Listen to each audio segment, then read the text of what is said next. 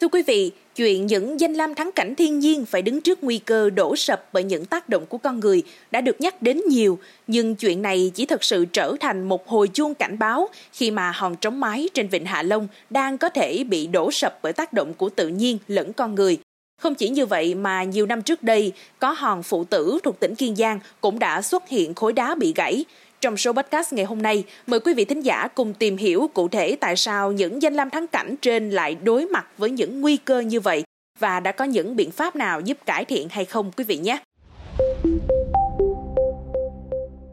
Thưa quý vị, theo Ủy ban Nhân dân tỉnh Quảng Ninh, hòn trống mái gồm hai đảo đá nhỏ có hình thù như một đôi gà trống, mái, cao khoảng 13,9 mét, chân đảo hẹp hơn phần thân. Trải qua quá trình hoạt động địa chất, kiến tạo và sự tác động của nước biển, hòn trống mái có cấu tạo đơn nghiêng với nhiều hệ thống khe nứt.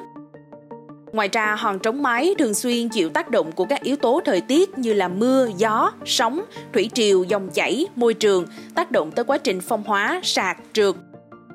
Đến nay, dù chưa ghi nhận xảy ra tình trạng sạt trượt, nhưng tỉnh Quảng Ninh luôn quan tâm các giải pháp để bảo tồn hòn trống mái nói riêng và các di sản nói chung. Cụ thể, tỉnh này đã phê duyệt việc thực hiện nhiệm vụ nghiên cứu đánh giá hiện trạng và các yếu tố ảnh hưởng làm cơ sở đề xuất các giải pháp bảo tồn hòn trống mái Vịnh Hạ Long.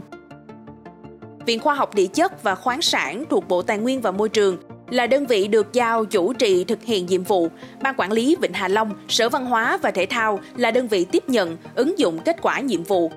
Để triển khai nhiệm vụ theo đúng quy định hiện hành, Sở Khoa học và Công nghệ tỉnh Quảng Ninh được giao ký hợp đồng với Viện Khoa học Địa chất và Khoáng sản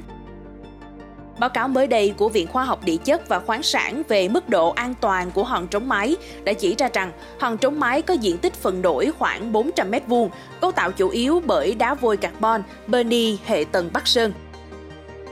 Hiện hai đảo đá này chịu nhiều tác động bởi yếu tố tự nhiên, tiềm ẩn nguy cơ trượt và đổ lỡ cao. Bằng các phương pháp khoa học, đơn vị này chỉ ra khu vực hòn trống mái có khoảng 40 khối có nguy cơ trượt, đổ lỡ trong đó 11 khối ở hòn trống và 29 khối ở hòn mái. Mặt khác, đơn vị nghiên cứu cũng nhận thấy việc tàu thuyền du lịch, cano di chuyển qua khu vực vẫn có thể gây ra tác động xấu đến hòn trống mái, mặc dù du khách không được lên các đảo này. Một số cano cỡ lớn có sức tải từ 4 đến 8 người khi di chuyển với tốc độ 30 km h có thể tạo ra cột nước 40 đến 60 cm. Các tàu cao tốc lớn hơn di chuyển ở khoảng cách xa hơn 100 m với tốc độ tương đương cũng tạo nên những cột sóng cao hơn 80 cm tác động lên hòn trống máy. Thời gian tác động thường kéo dài 1 hoặc 2 phút, chưa kể việc một số cano tham quan thường lượn nhiều vòng quanh đảo, nên về lâu dài, những đợt sóng này cũng góp phần đẩy nhanh quá trình ăn mòn bề mặt hòn trống máy. Sau khi nghiên cứu các tác động, chuyên gia đã đề xuất nhiều giải pháp theo từng đối tượng cụ thể để giảm thiểu nguy cơ trượt lở, đổ lỡ, tạo điều kiện thuận lợi cho việc ổn định hòn trống máy. Theo đó, ta có thể dùng neo bảo vệ các khối trượt, bơm trám xi măng các khe nứt, xây tường bê tông chịu lực hỗ trợ gia cố các vách hang và hệ thống đê bao vòng quanh chân cụm đảo nhằm xử lý độ ổn định chân đế hòn trống máy. Ngoài ra, không được làm thay đổi cảnh quan và vẫn phải đảm bảo độ ổn định theo thời gian của hòn trống máy, các tác động nên được hạn chế tối đa.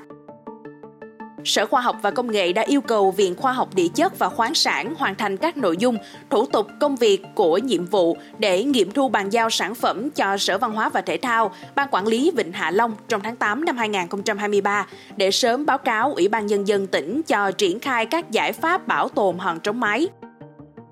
Theo ông Phan Đăng Chính, Phó Giám đốc Sở Khoa học và Công nghệ tỉnh Quảng Ninh, việc nghiên cứu đánh giá hiện trạng và các yếu tố ảnh hưởng làm cơ sở đề xuất các giải pháp bảo tồn hòn trống mái Vịnh Hạ Long là rất cần thiết và có ý nghĩa quan trọng, thiết thực phục vụ công tác quản lý, bảo tồn và phát huy giá trị di sản cho nhiều thế hệ.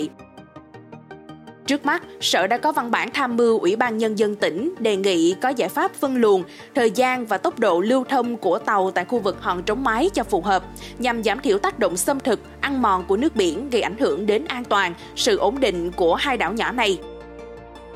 Không chỉ là câu chuyện của riêng hòn trống máy mà trước đó nhiều năm, hòn phụ tử, một thắng cảnh thiên nhiên thuộc tỉnh Kiên Giang cũng bị sụp đổ do không được quan tâm chăm sóc. Nhiều sự vụ xảy ra khiến ta cần trăn trở là phải chăng chúng ta đã chỉ chú trọng đến việc khai thác mà lơ là việc chăm sóc cũng như gìn giữ các di tích thắng cảnh nói chung. Nếu cứ để tình trạng như vậy thì trong tương lai chúng ta có thể sẽ chứng kiến thêm những trường hợp tương tự như hòn phụ tử.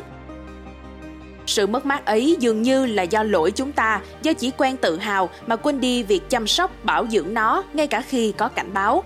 Cũng chính vì vậy mà Cục Di sản, Bộ Văn hóa Thể thao đã có công văn gửi Ủy ban Nhân dân tỉnh Kiên Giang tán thành chủ trương phục hồi khối đá bị gãy ở hòn phụ tử. Nhưng việc phục hồi phải xây dựng thành phương án cụ thể như là phương án trục vớt, giải pháp lắp dựng, gia cố rồi trình Bộ Văn hóa Thể thao xem xét. Tại công văn này, Cục Di sản cũng chỉ rõ là di tích hòn phụ tử tồn tại trong môi trường tự nhiên khắc nghiệt và phức tạp, thường xuyên phải chịu những tác động của nước biển, của gió bão. Đây là những yếu tố mà con người chưa kiểm soát nổi. Việc một khối đá của hòn phụ tử bị gãy là điều hết sức đáng tiếc, gây ra sự mất mát, hư hại đến kho tàng di sản văn hóa của tỉnh Kiên Giang nói riêng cũng như cả nước nói chung. Xin cảm ơn quý thính giả đã lắng nghe số podcast ngày hôm nay. Đừng quên theo dõi để tiếp tục đồng hành cùng với podcast Báo Tuổi Trẻ trong những tập phát sóng lần sau. Xin chào, tạm biệt và hẹn gặp lại.